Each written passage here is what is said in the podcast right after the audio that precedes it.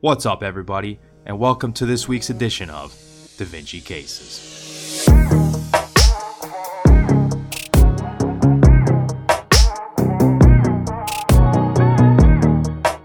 All right, so the way this works is we've got a clinical case followed by a board style question.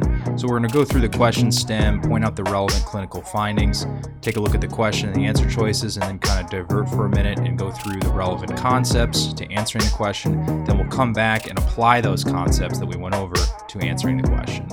So for this case, we've got a 57 year old man. He's presenting to the emergency department with substernal chest pain, dyspnea, and diaphoresis. So right away, you're obviously going to be worried about an MI. You also could be worried about a PE or even an aortic dissection. Could also be worried about tamponade potentially. Vitals, he's 37 degrees Celsius, so he's afebrile. Heart rate of 103, so he's pretty tachycardic.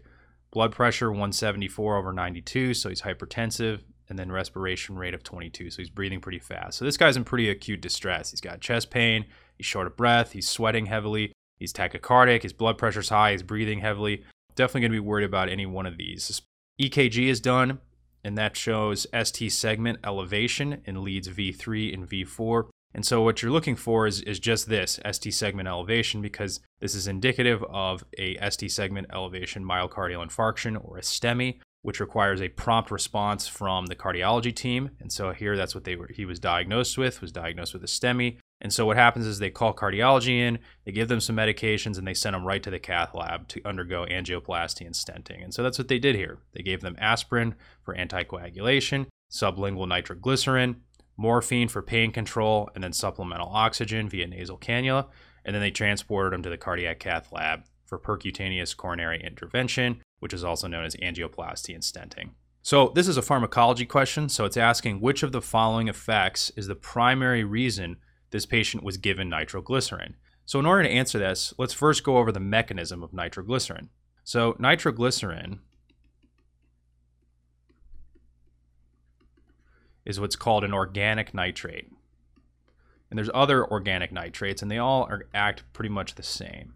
So, organic nitrates within the cell within vascular smooth muscle cells specifically, they're converted into what's called nitrite ions, which are then converted into nitric oxide, which is a potent dilator of blood vessels. And the way nitric oxide works is it actually activates an enzyme known as guanylate cyclase. And what guanylate cyclase does, it converts GTP into cyclic GMP. And then what cyclic GMP does is it causes the dephosphorylation of myosin light chain or MLC. So we'll have a phosphate group here. So it dephosphorylates that, which then leads to relaxation of vascular smooth muscle cells. And so what that leads to is then dilation of blood vessels. And so as far as the impact of nitroglycerin on cardiovascular physiology, there's two main things it does. So it actually is a potent venodilator, which means that it causes dilation of the veins, which then decreases venous return, also known as preload. So it decreases the preload on the heart, and by decreasing the preload, you decrease the end diastolic volume of the left ventricle, which then decreases the wall stress of the ventricle. What also happens is you cause systemic vasodilation, so of the arteries. And what that does is it decreases the afterload. So it decreases the peripheral resistance against the heart. And so, what both of these do by decreasing the wall stress and by decreasing the afterload, you decrease cardiac work. So, you essentially decrease the amount of work or the demand on the heart. It essentially offloads the heart. And so, by offloading the heart, you decrease the O2 demand.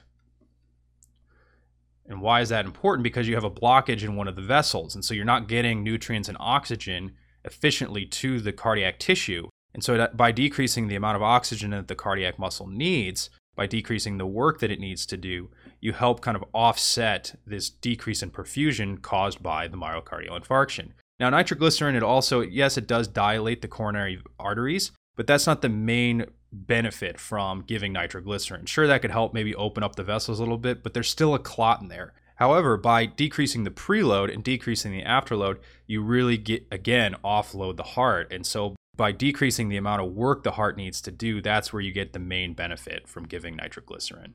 So we come back to the question here. And so again, we want to look at which of these effects is the primary reason you would give nitroglycerin to a patient having a myocardial infarction. So increased afterload, this is just wrong because nitroglycerin causes a decreased afterload. That's one of the benefits of it.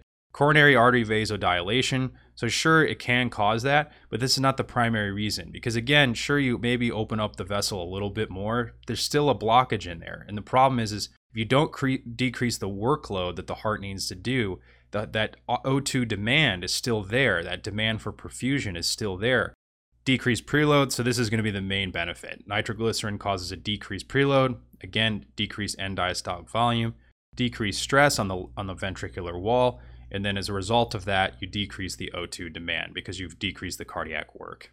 Decreased heart rate, if anything, nitroglycerin actually usually results in a slight increase in heart rate, and that's because by decreasing the afterload, you're actually going to decrease the blood pressure a little bit, and so, as a kind of a compensatory mechanism, the autonomic nervous system is going to actually increase the heart rate. So, again, the primary reason, again, you give nitroglycerin for a patient with an MI is because you're decreasing preload.